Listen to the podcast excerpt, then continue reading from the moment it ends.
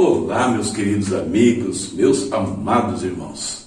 Mais uma vez, estamos aqui para o nosso devocional, para aquele momento de falar com o Senhor, para aquele momento de nós refletirmos na palavra dEle. Eu sou o pastor Sinésio, esse é o Pão Nosso de Cada Dia, um quadro do seu canal, A Palavra Responde.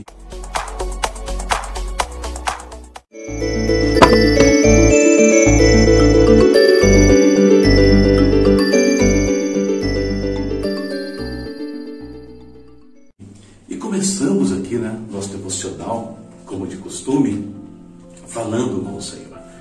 Momento de intercessão, interceder pelos nossos amigos, irmãos, aqueles, pelas pessoas, né, que nos pedem sempre aqui para orar por isso ou por aquilo, situações mais simples, situações mais graves, mas para Deus qual a diferença? Ele pode fazer todas as coisas em nossas vidas, desde aquelas bem pequenas, às vezes até algum capricho, algum desejo nosso, até aquelas maiores necessidades extremas que podem pintar aí no nosso caminho. Não importa, o Senhor é poderoso para fazer tudo e muito mais abundantemente além do que pedimos ou pensamos. Sempre vamos lembrar dessa verdade aqui. Vamos falar com Deus. Querido Pai, em nome de Jesus, nós agradecemos, Pai, em primeiro lugar, por esse dia que o Senhor nos concede. Em primeiro lugar, Deus, agradecemos, Senhor, pela vida, Pai. Oh, Deus, é o Senhor que nos sustenta, é o Senhor que nos deu não somente essa vida física aqui, mas também nos deu a vida eterna, Pai. Aquela vida que passaremos junto contigo, Pai, na perfeição, Deus, na plenitude do que o Senhor tem para nós. Enquanto estamos aqui, Pai, nós te agradecemos pelo sustento diário, pela provisão diária, pela proteção do Senhor em cada instante, em cada momento. E mais uma vez colocamos no teu altar, Pai, as nossas vidas, as nossas, nossas famílias, nossos familiares, ó Deus, nossos amigos, Pai, colegas de trabalho, colegas de escola, nossos irmãos, apresentamos diante do teu altar, pedindo, Senhor, bênção sobre eles, pedindo saúde, Deus. Vem, Pai, restaurar, restaura a saúde, tira todo o mal físico, Senhor. Repreendemos, Pai, em algumas vidas, Deus, onde o câncer tem sido um tormento, Pai, tem atrapalhado. Repreendemos todo o mal, repreendemos todo o mal-estar dos tratamentos que estão sendo feitos, Deus, quimioterapias. Ó Senhor, livra, Pai, os teus filhos, traz a cura completa nos seus corpos, na sua alma, no seu espírito, traz consolo, Senhor, traz, ó Pai, a tua paz, que é a que mais nos importa nesses dias, paz do Senhor perfeita, aquela paz que nós não entendemos às vezes, mas que nos invade, Pai. Obrigado por isso, meu Deus. Oh, Deus, entra com a tua provisão em cada casa, em cada lar que demanda isso nesse instante. Livra, Pai, os seus filhos da fome. Livra da vergonha, da dívida, oh Deus. Livra, Pai, de de não ter um trabalho, Deus, abre uma porta na vida deles, Pai, reativa, abençoa os negócios que ficaram parados, que estão retomando, Senhor. Oh, Deus eterno, temos orado por essas duas coisas, a questão da saúde, a questão financeira, que foram os principais pontos afetados, ó Deus, não só na vida comum das famílias, mas também na vida de pastores, Pai, das igrejas, Senhor. Deus, algumas estão passando por dificuldade, Deus, socorre esses teus servos, Pai, ajuda-os, ó Deus, faz milagres ali, abre as janelas do céu sobre todos os teus filhos, todos que têm clamado ao Senhor.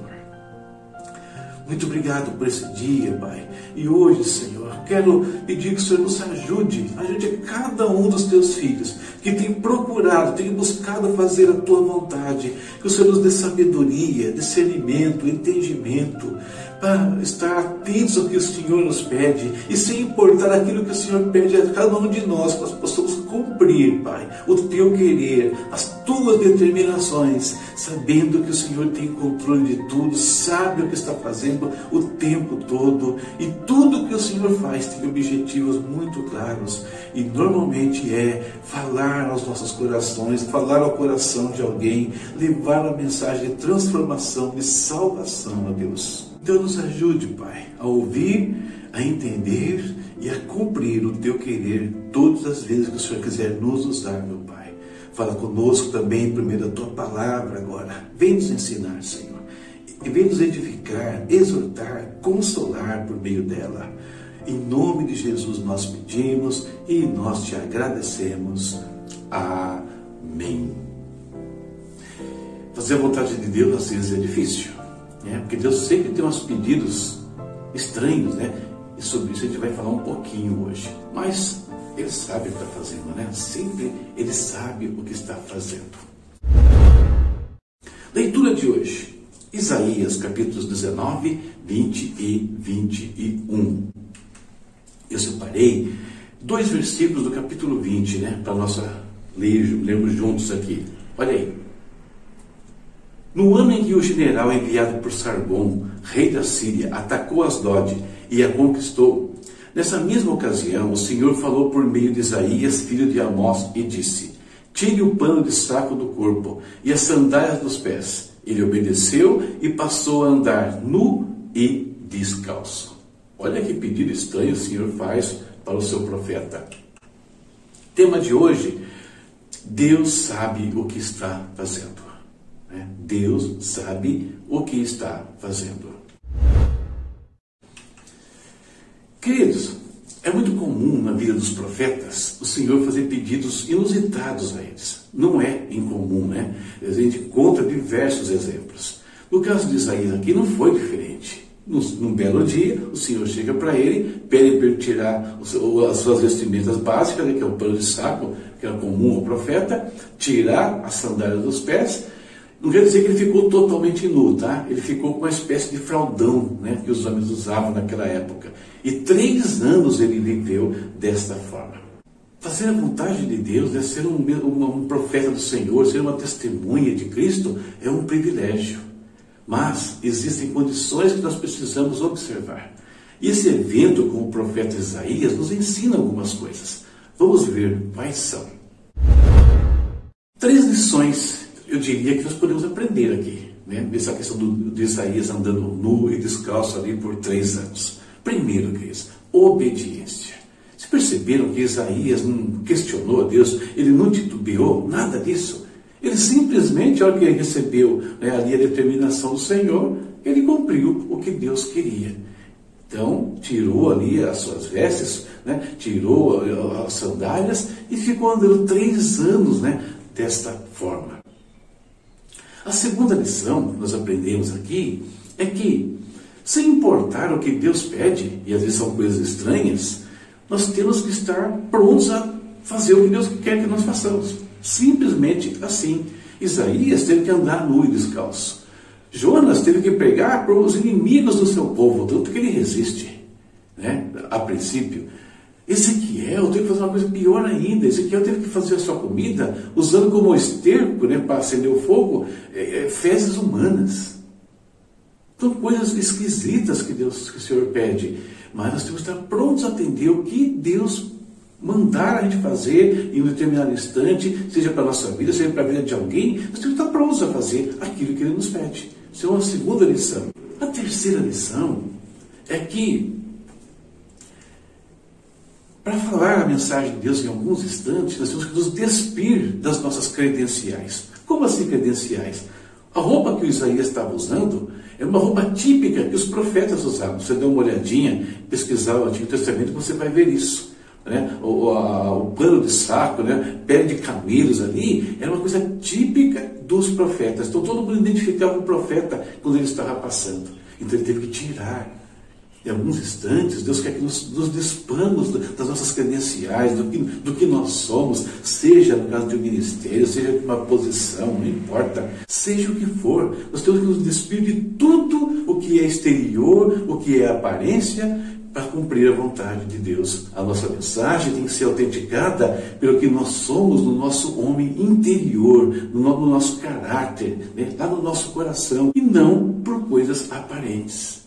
Tem que ser uma mensagem do coração, feita de acordo com a vontade de Deus. Por isso, queridos, nós que queremos servir o Senhor, nós que somos testemunhas de Jesus, sempre obedeçamos ao Senhor plenamente. Isso é muito importante, fazer o que Deus quer na hora que Ele pede. Segundo, por que fazer as coisas na hora que Deus pede, como Ele pede? Porque Deus sabe o que, que vai impactar os corações. A eficácia da nossa mensagem tem que ser, vai depender da nossa obediência e atender os pedidos difíceis que o Senhor faz. Por quê? Porque aquilo que Deus está pedindo é porque Ele sabe que vai tocar no coração de alguém. Senão Ele não faria. Ele sabe exatamente como tocar em cada vida e as pessoas são às vezes impactadas por coisas diferentes que nós estamos acostumados. Essa é a verdade. Então, obediência, lembrar da eficácia da mensagem, lembrar que os pedidos são difíceis, mas, sobretudo, Deus sabe o que está fazendo. Sempre acredite nisso.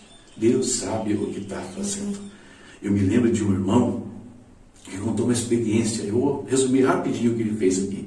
Ele estava caminhando por uma rua, né, na, na calçada, e de repente o Senhor falou com ele: atravesse a rua, vá para aquela mulher. Eu não me lembro qual foi a frase que Deus pediu para ele fazer, para ele falar. Deus deu uma frase exata para ele dizer para aquela mulher. Ele achou muito estranho, mas ele obedeceu. Ele atravessou a rua, parou na frente da mulher e disse a frase que o Senhor pediu.